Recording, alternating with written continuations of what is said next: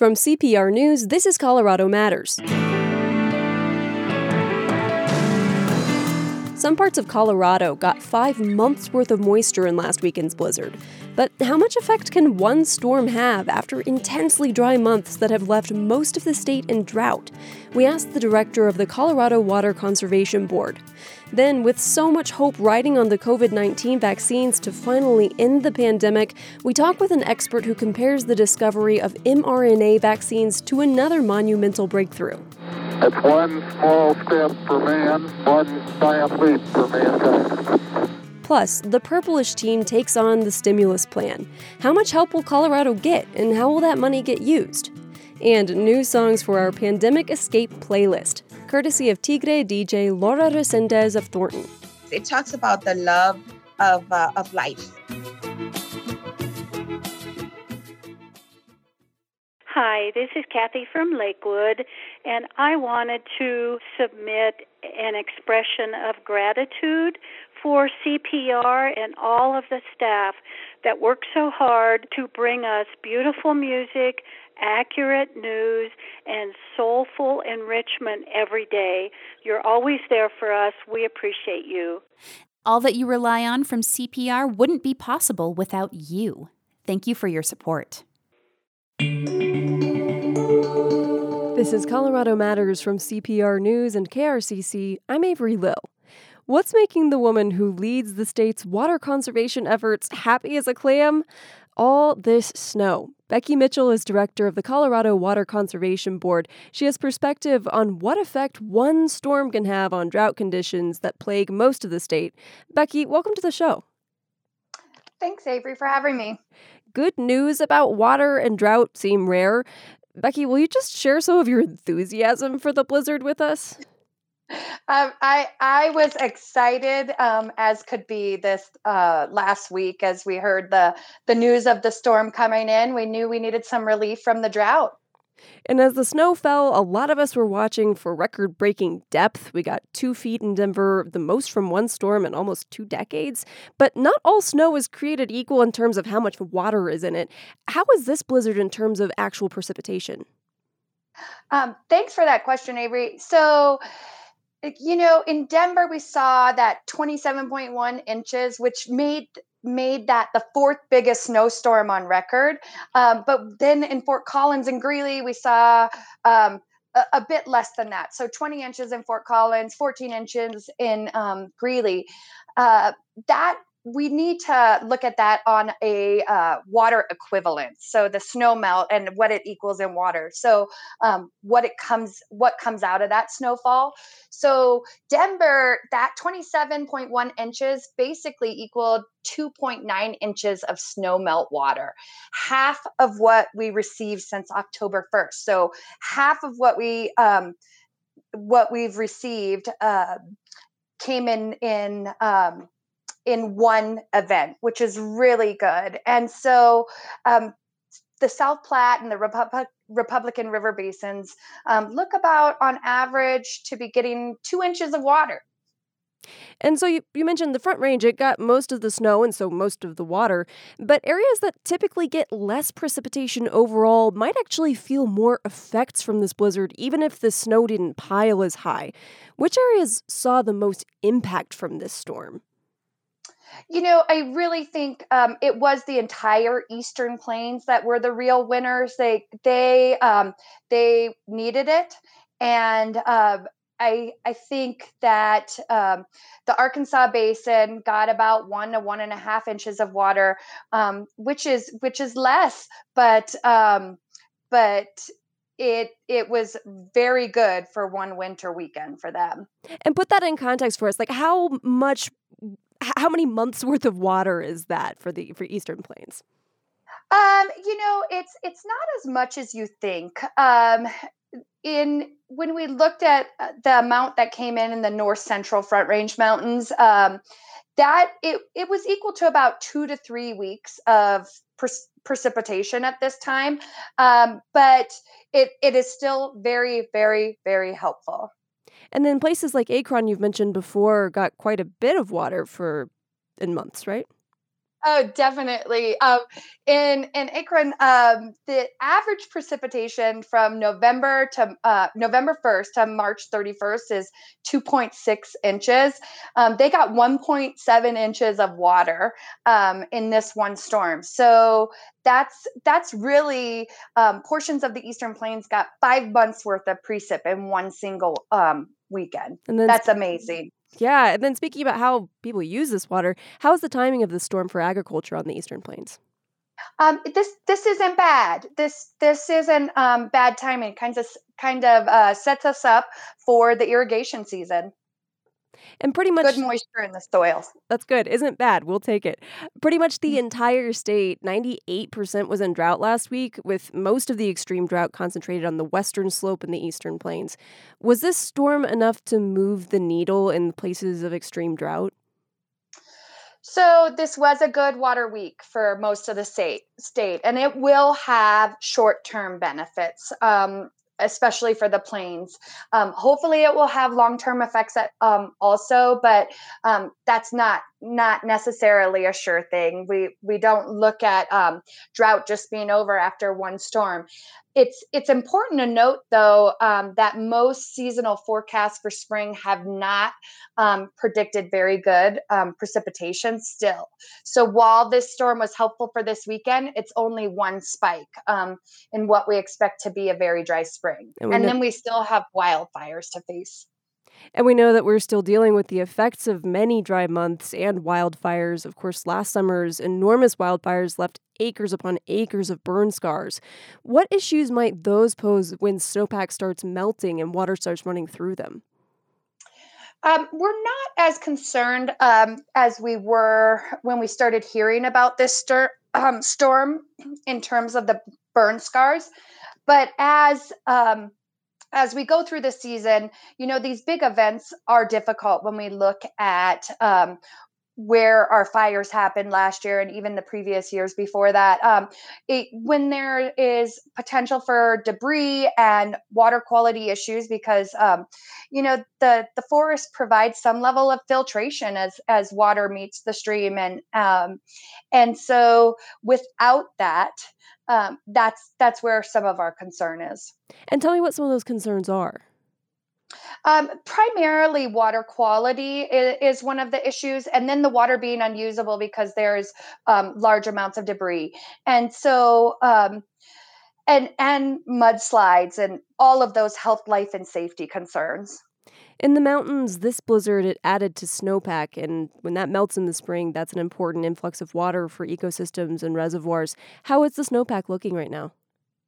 Uh, so it is worth noting that um, reports on Monday morning indicated that um, most watersheds are back up above that 90%. Um, we have one basin that's above 100%. Um, but we're still below normal in, the South Platte watershed. And so um, this is good, but this is just a moment of in time. So that's that's important to remember. Again, going back to that idea that you know it just takes a long time to for anything to move the needle. One storm is not going to solve all our problems. Is it too early right now to look for indicators of what Colorado's wildfire season might be like this summer? Um, we're we're definitely looking out on on what that means the or what our wildfire season may look like. Remember, a lot of that is based on um, soil moistures and and precipitation throughout the season, and so um, we are we are definitely concerned based on predictions from um, what what um, the weather forecasters are predicting for the long term, but uh, we we uh, will be ready for that. Becky, I want to thank you so much for sharing. Thank you so much, Avery, for having us on this very important topic. Becky Mitchell is director of the Colorado Water Conservation Board. She spoke with me about the effects of last weekend's blizzard on drought conditions in Colorado.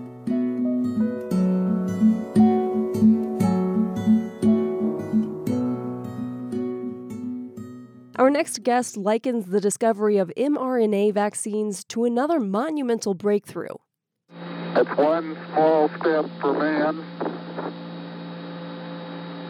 one giant leap for mankind. Tom Cech is a Nobel laureate and professor of biochemistry at the University of Colorado Boulder. He thinks it's hard to understate the importance of mRNA, which is the key to the vaccines developed by Pfizer and Moderna. Cech, who is an expert on mRNA, says that past researchers at CU Boulder have played a central role in what we understand about the molecule. Tom, welcome. Good morning. Good to be here.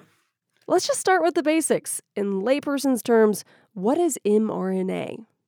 Well, mRNA or messenger RNA uh, is a copy of the code that we have in the DNA in our chromosome. So the DNA is copied into a messenger RNA, and then it contains the information which is required to make a particular protein. So each gene in the DNA makes a particular mRNA, which makes a specific protein. In the case of the coronavirus vaccine, the protein we need to make is the spike protein that is sticking out of the SARS CoV 2 coronavirus.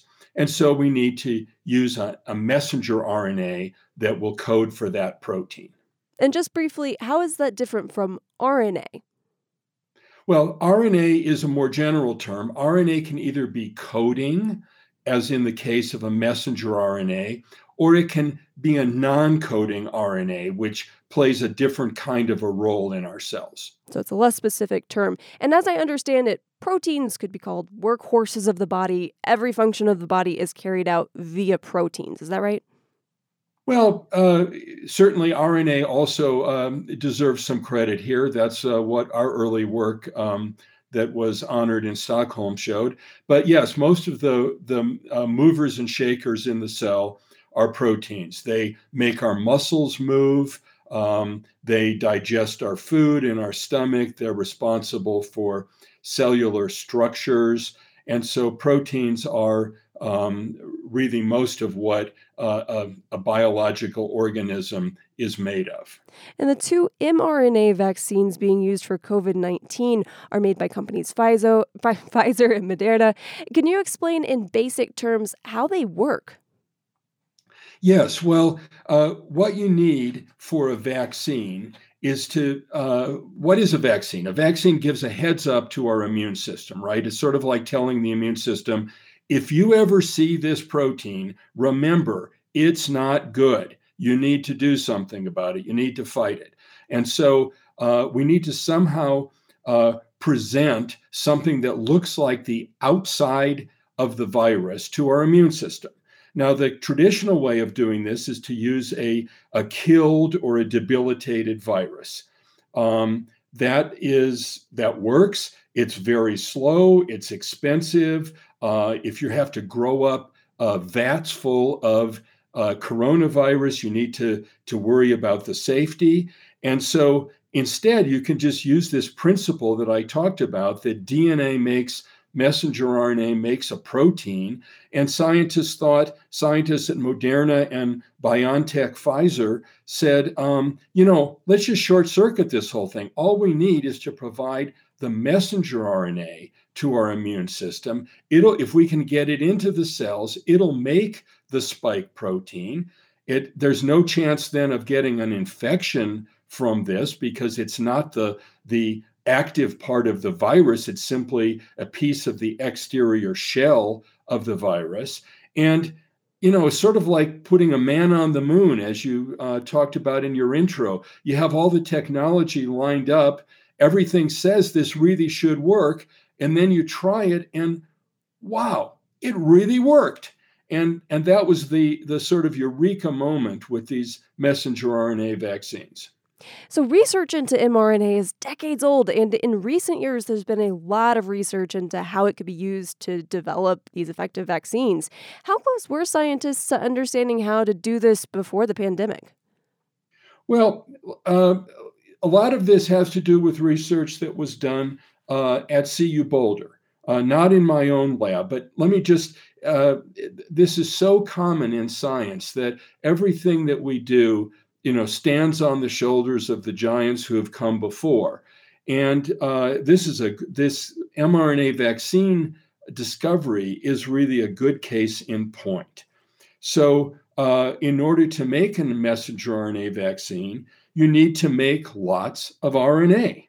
Well, how do you do that? Well, this process is called in vitro transcription, and it was really optimized and developed by Professor Aki Uhlenbeck uh, in the biochemistry department at CU Boulder. Uh, what is in vitro transcription? Sorry for the technical term, but in vitro means in glass, it's Latin, and we continue to say in vitro, even though now we use plastic test tubes instead of glass. And transcription is copying uh, DNA into RNA. And so uh, he figured out to do this as a research tool many decades before uh, there was a need to make vats full of messenger RNA for a vaccine. So it's great to see how many years of work went into this de- vaccine that was developed incredibly quickly after the pandemic. Um, how is the mRNA vaccine different than how a vaccine like Johnson and Johnson works? Well, again, the Johnson Johnson vaccine uses nucleic acid, but in this case, double helical DNA that encodes the spike protein. So again, if you remember that DNA makes RNA makes protein, of course, you can start with the DNA and put that into um, a, a uh, something that'll allow it to get into the human body, in this case, a common cold virus called the adenovirus. And when it gets in, it is transcribed into messenger RNA and then into the spike protein. So you can start with the DNA or you can short circuit the whole thing and start with the messenger RNA. And one of the benefits of the mRNA vaccines is the ability to tweak it so that it can also work with COVID 19 variants. Can you explain that? Yeah, absolutely. Uh, once you understand this principle, if the spike protein mutates so that it starts, um, so vaccines start becoming less effective, then any undergraduate student working in my lab would be able within a week to redesign the uh, mRNA vaccine to now be specific for this new variant. It's that easy. And since the new vaccine would be 99% the same as the previous one, it would just be tweaked in a couple of positions to match the new variant spike protein. Uh, although one still has to uh, go through safety and and uh, manufacturing studies, uh, certainly that would be much easier the next time around. What other diseases do you foresee mRNA vaccines being able to treat? Well, I think uh, this opens up many new possibilities for vaccine development, certainly. Um, possibly even a, a flu vaccine that would be um, more accurate uh, each, each year. But I think even beyond vaccines, there's a possibility that this new technology could be used uh, to treat cancer and other diseases. Because again, whenever there's a protein, uh, let's say a genetic disease where a protein is missing, uh, muscular dystrophy, where the uh, muscle protein dystrophin is, is missing. One could conceive of this as a, as a novel way to introduce that protein into uh, a human who is missing that protein. So I think there's lots of potential here. It'll take some years before we really uh, realize the full potential. Wow, exciting potential for this technology. Thank you so much for being here. I enjoy joining you. Tom Cech. He's a Nobel laureate and professor of biochemistry at the University of Colorado Boulder. He'll be giving a virtual lecture on RNA that's open to the public Wednesday evening at 7. You can find more information at cpr.org.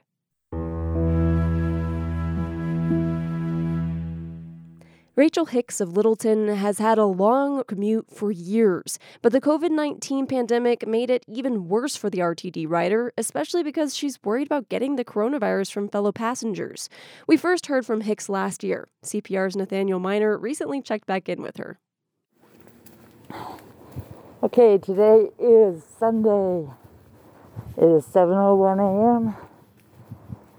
and I've just left my house to go and catch the bus. Rachel Hicks commutes from Littleton to a restaurant job at Denver International Airport four days a week. She recorded a recent trip. Yeah, I just got on the bus. It is immaculate, just me and the driver. And of course, we're both wearing masks. Hicks used to be able to get to work with just one transfer, but then RTD cut service last spring when the pandemic kept many passengers at home. Now she takes a bus, two light rail trains, and a commuter train on the weekends. Three transfers. And that takes a lot of time. This is the problem with this weekend commute. That and these walks here are like not shoveled, which means I probably won't make it. But we'll see. Hicks hustles to the train station, but it's too late. So it's 718. Light rail just pulled away. Even though I know the driver had to have seen me. There'll be another one here at 733, which will make me officially late for work. Getting to work on time is especially important. Missed hours add up, and she needs the money. Hicks supports her adult son, who was just diagnosed with epilepsy, and she doesn't want to quit working at the airport to find something closer to home. And I had been unemployed for seven years when I got this job. So, yeah, I'm kind of leery of going out and finding a different job. Hicks gets the next train and walks through the Union Station bus concourse by about 8 a.m. It's here that RTD has had a hard time getting people to comply with mask orders. So far, at least 80% of these people have not got masks on. And I have yet to see a transit cop. She sits down on the A line, her last train. It gets more crowded as they get closer to the airport. Okay, Central Park Station. 12 more people are getting on. Being so close to so many people makes her uncomfortable. She got COVID at least once last year, probably from being on RTD, she says. But like a lot of the essential workers that have stayed on RTD through the pandemic, she doesn't have a choice. She says she'll be able to get her first vaccine dose in the coming weeks. The train pulls into DIA two minutes early, but Hicks still has to get to the restaurant where she works. Okay, 8.53, I am in the airport, beginning my trek across the airport. Past the construction, you know, over the river, through the woods, blah, blah. She makes it through security and gets to work six minutes late. Okay, so I clocked in at 9.06, and that's the end of my commute. Two hours and six minutes total today. Two hours and six minutes. And that's just one way. Her commute will get shorter once RTD can figure out how to restore more service, but that will likely require vaccinations to become far more widespread. So until then, Rachel Hicks is prepared for some long rides. I'm Nathaniel Minor, CPR News. Vice President Kamala Harris will be in Denver today as part of a national tour to promote the American Rescue Plan. At nearly $2 trillion, that's a lot of money going a lot of different places. $250 million to remain available until expended for $30 million shall be used for the purposes described in Section 200 of the Domestic Violence Service Act. $1,464,500,000 to remain available until $500 million to remain available until in general, not more than $6,492 million shall be made available. The stimulus payments and what they could mean to the state are a big part of the discussion on the latest episode of Purplish, the politics podcast from CPR News. Let's join public affairs reporters Andrew Kinney, Caitlyn Kim, and Bente Birkeland. Congress just passed a $1.9 trillion plan. Before we start to break that down, let's just take a moment and try to envision how big this whole thing actually is, courtesy of Wisconsin's Republican Senator Ron Johnson. The, the, human mind really can't contemplate what a trillion is.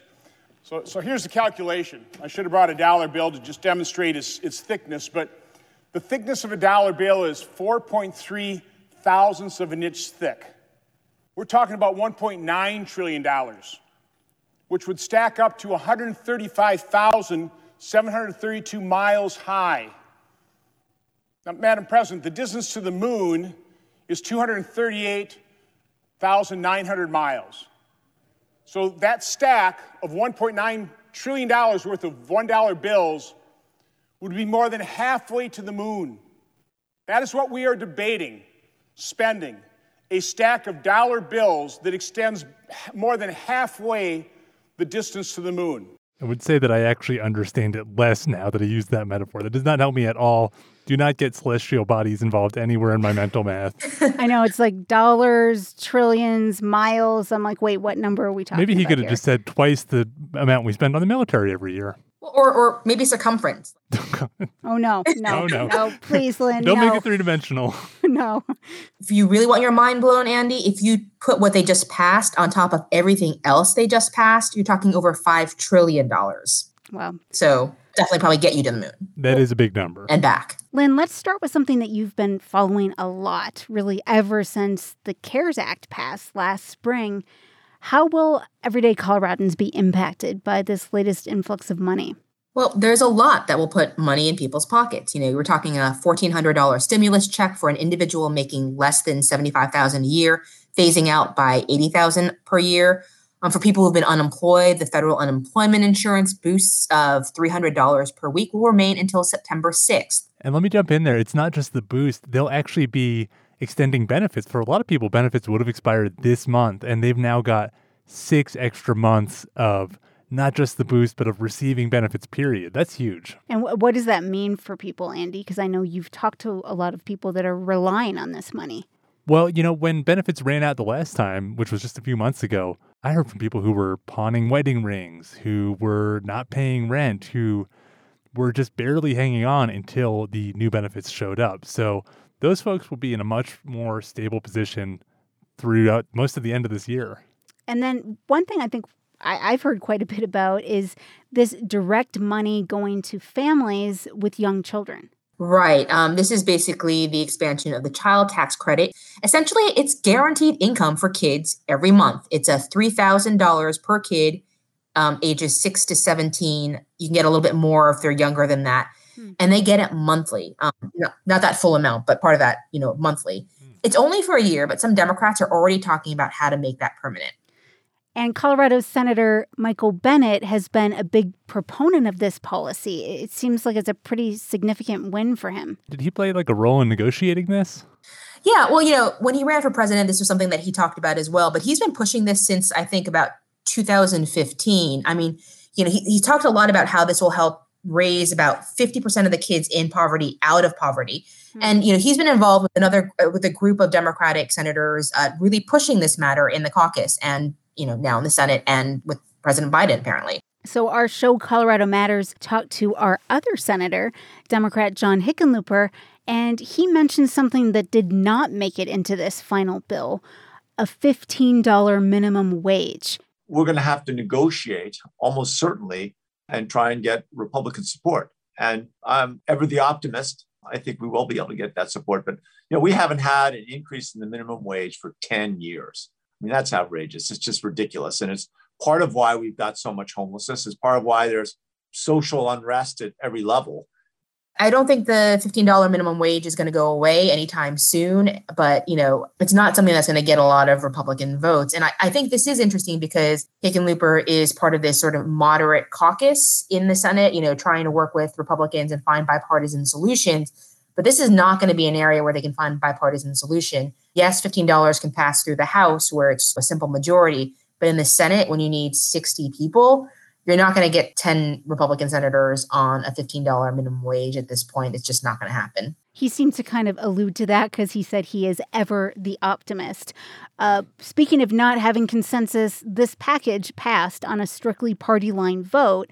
President Biden did say that Democrats came close to getting Republican support, but ultimately did not get that. Biden dual tracked it, you know, bipartisan negotiations while also pursuing reconciliation. The, Now- what now? yeah.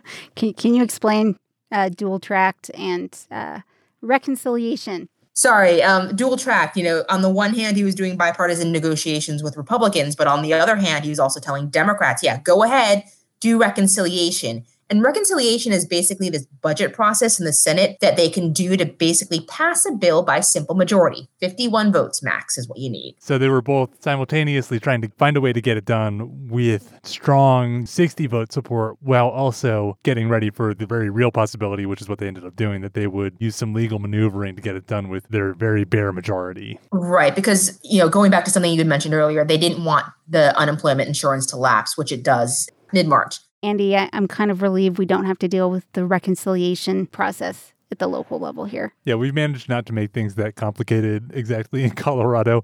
I do think it's funny, Ben, to mention that, uh, as Biden said, they almost got some Republican support. It was almost bipartisan. I don't think that counts for much. And no, the, the two sides were actually really far apart. Even like this bipartisan group, Republicans in that group, we're talking about like a $600 billion range. That's like $1.2 trillion less than what the Democrats and Biden were proposing. That's only a third of halfway to the moon. exactly. What a lot of lawmakers we deal with every day may want to know is what does this do for state and local governments? Colorado should be getting about 6 billion total. 4 billion will be going to the state and 2 billion for local governments and tribal governments. So with the first COVID stimulus package, some people were frustrated that Governor Jared Polis didn't consult with a lot of state lawmakers about how to spend the money. This time around for the state funds, I think it could be a little bit different because lawmakers are actually in session at the Capitol. So I think we may see more coordination. Yeah, that's right. And we're already actually seeing a, a, sign of a different approach with the state stimulus package, which is a separate thing that they're doing. Democratic and Republican lawmakers had a big joint press conference to talk about how they're going to collaboratively spend about another $700 million. Can you explain where this state money comes from? Yeah, essentially, it's a windfall. They did not do as badly in terms of state revenue as they expected that they might during the pandemic. Sources of revenue like income taxes and sales taxes were just a little more steady through the pandemic than they anticipated. So they made these huge cuts last year, but they didn't need to, in the end, make all of them. So now they got a little extra one time spending money left over, which this week they announced kind of their plans of where they wanted to spend that. Well, so where do they want to spend it? Because you've got Republicans and Democrats, it sounds like, agreeing on a lot of ideas with the governor.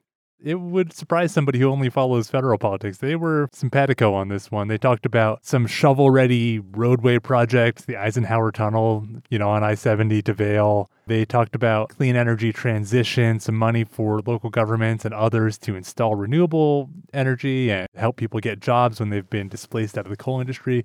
The list really goes on. Hmm. Colorado's economy, especially for white collar workers, people fared pretty well during the pandemic. The economy is doing better than people expected, like you mentioned. Mm. We've heard from Republicans nationally, especially questioning why the federal relief, why this huge influx of money is necessary when there are states like Colorado that aren't doing that bad. Republican Congresswoman Lauren Boebert had a typically colorful reaction when she commented on this. This legislation uses COVID like cheap drugstore concealer, masking the nasty truth about Democrat spending. This is nothing more than a trashy spending spree. While the tax revenues for the state, for example, might be doing okay, that's on the back of, again, those white collar professionals, mm-hmm. uh, continued spending but the other side of the economy is really still hurting. People who've been out of work for months because entertainment venues, restaurants have been so severely cut back, and that it's going to take a while to dig out for those sectors and those people. I've been talking to some local leaders on the Western Slope, and honestly, you know, the response varied. Some talked about needing the money, others, while not directly lobbying for state and local aid, said they know how they'd use it if they get it. Like there was only one person that I spoke with who said, nope, don't need any money, don't want any money. And how they use the money would vary, you know, grants for businesses, vaccine rollouts, dealing with some of the secondary issues of the pandemic, mm. you know, temporary housing for people who get evicted, or like broadband, like because everyone needs internet these days. But the people, you know, the leaders, Democrat, Republican, unaffiliated, they said aid is needed and they know how to they want to use the money. By the way, those topics you mentioned are also where a lot of that state stimulus money is going as well. I didn't mention it, but stuff like housing, broadband. Hmm. One last thing, sorry, just because one of the things you do hear a lot from Republicans is this idea of this blue state bailout. You know, I think Colorado would would technically be in that column since it's a blue state, but again, Republicans and Democrats, both sides of the aisle, state leaders, local leaders have been calling on this for months now. Maybe a little bit of a difference between the local elected officials versus some of the federal members of Congress.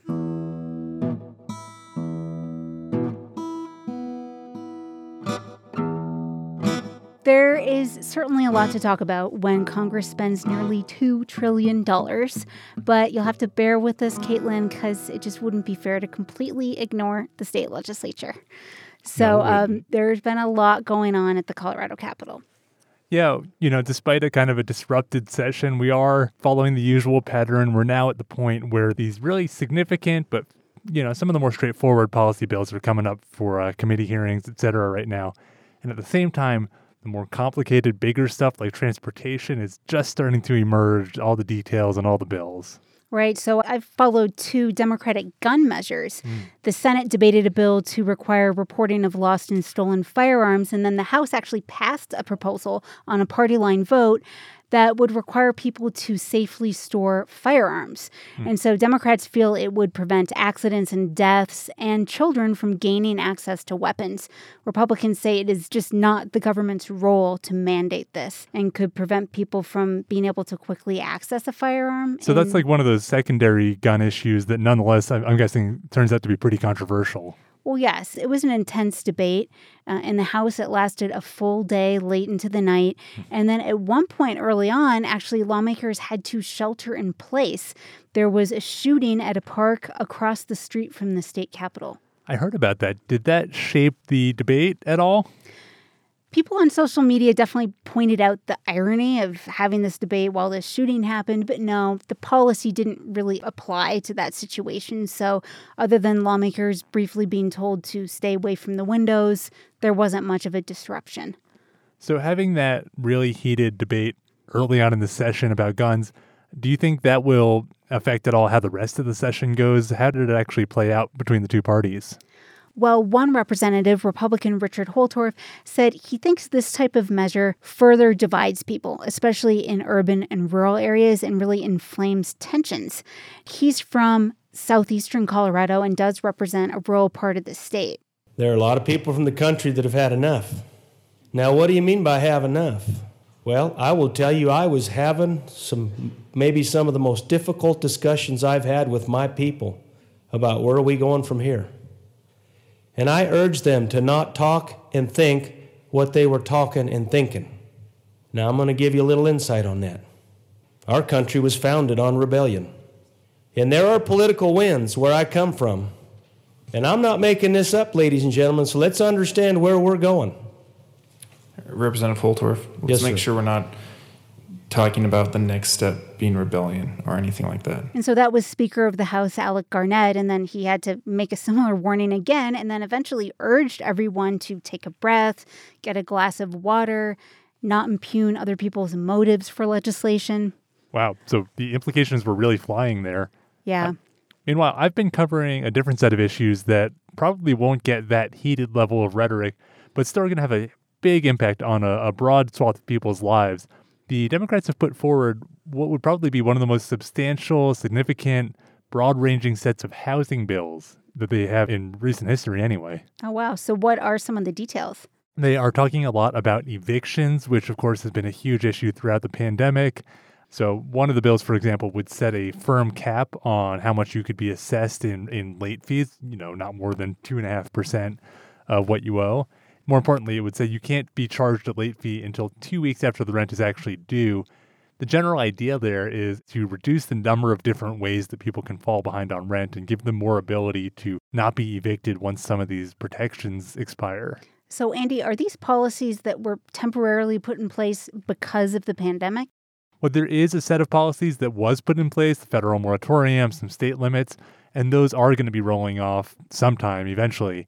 But these proposals that are up for debate now would be permanent, permanent changes in renters' rights. Okay, so kind of expanding what was done during the pandemic. Yeah, exactly. Um, you know, the general message is that the pandemic highlighted the need and just how vulnerable people can be to displacement from housing, and they want to create permanent protections against that. And so, Andy, do you see this housing debate being as partisan as the gun issue?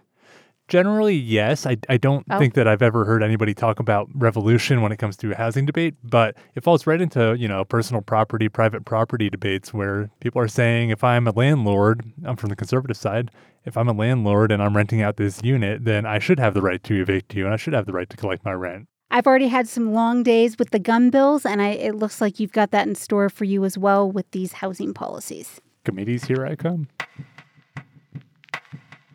Public affairs reporters Andrew Kenney and Bente Birkeland, and Washington, D.C. reporter Caitlyn Kim, and Purplish, the politics podcast from CPR News. Hear the entire episode and others at Apple, Stitcher, or wherever you get your podcasts, and at CPR.org.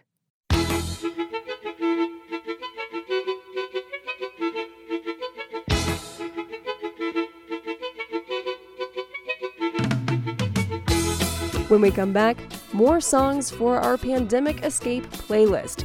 We'll hear why they mean so much to Tigres Laura Resendez.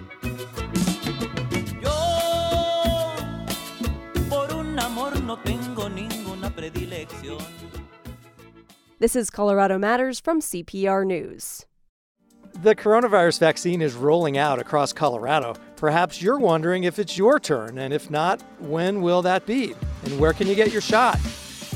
I'm health reporter John Daly from the CPR Newsroom. CPR News has all the information you need. Our guide to COVID vaccines in Colorado is always updated, and you'll find it at CPR.org. Click on COVID 19.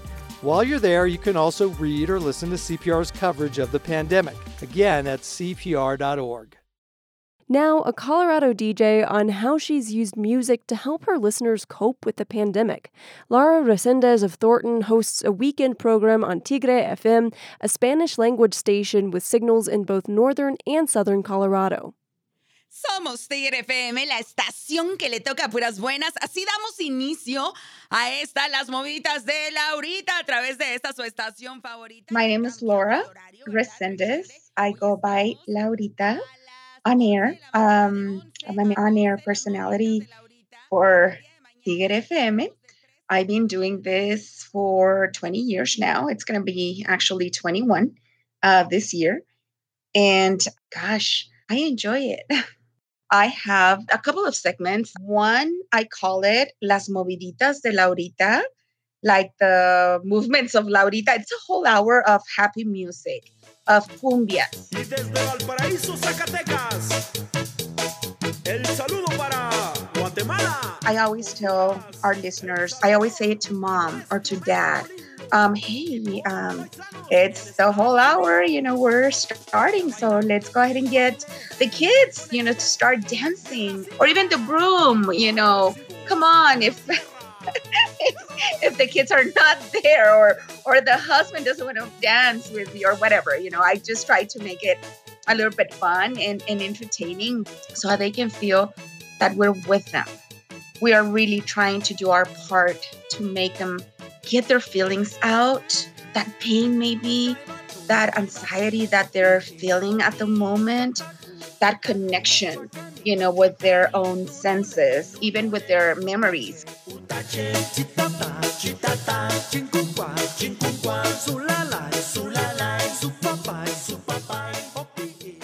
It's been hard. It really has. There was a time when all this started, I wasn't able to go to the station. I would just um, connect with another DJ and would help out with weather, with traffic. But there wasn't that uh, me, you know, by myself on air connecting with our people.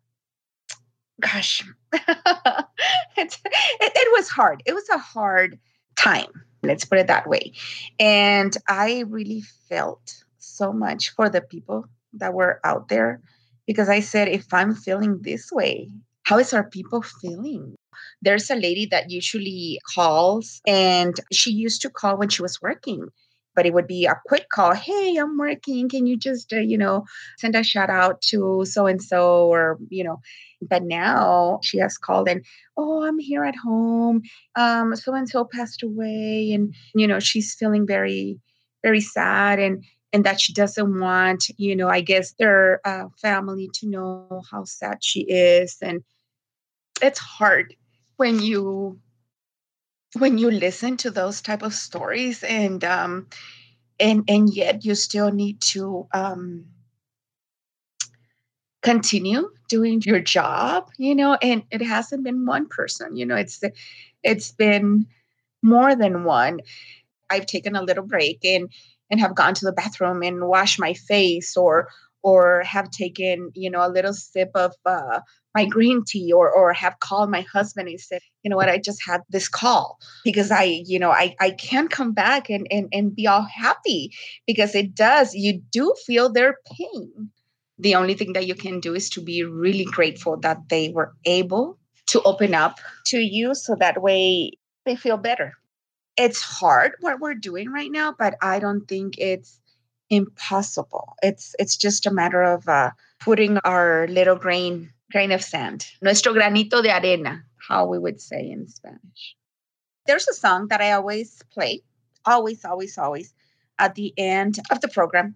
Even my little one now knows it. And this song talks about love. It says uh, viva el amor. Uh, viva el Viva esta vida que el Creador nos dio.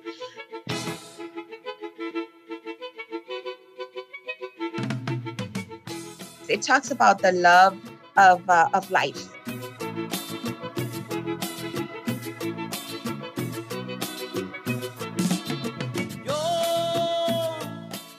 This gentleman, you know, the, the one that sings it, Marco Antonio Solis. Oh my gosh, what can we say about him? He's such a He's just a great guy full of light.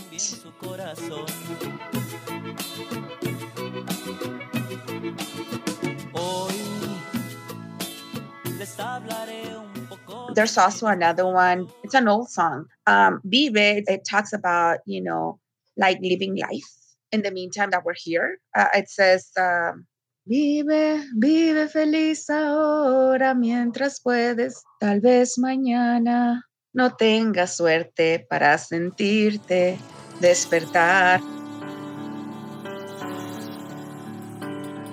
Nada te llevarás cuando te It's a very beautiful song. It, it says, uh, live life right now because maybe tomorrow you're not going to be able to wake up you know it's it's kind of like a sad song but it's a it's a truthful song and i want to incorporate it because uh, i think that our people are going to connect with that song because of what we're going through Siembra tu tierra y ponte a trabajar. Bendiciones para todos ustedes. Los esperamos en Tigre, Colorado, a través de la 102.1 FM o bien 1450M. Besitos a todos. Abre tus brazos fuertes a la vida, no dejes nada a la deriva, del cielo nada te caerá. Trata de ser feliz con lo que tienes, luchando lo.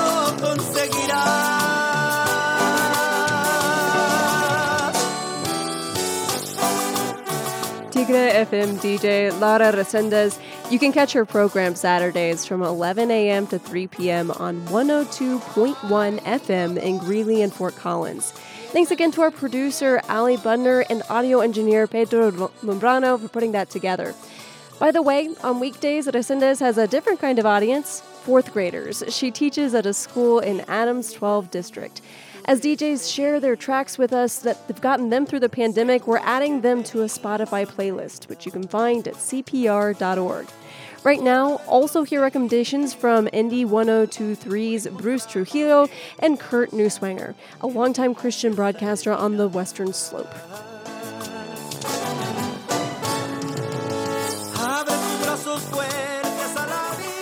That's Colorado Matters for today. Thank you for joining us, and thank you to the team that helps bring this show to air.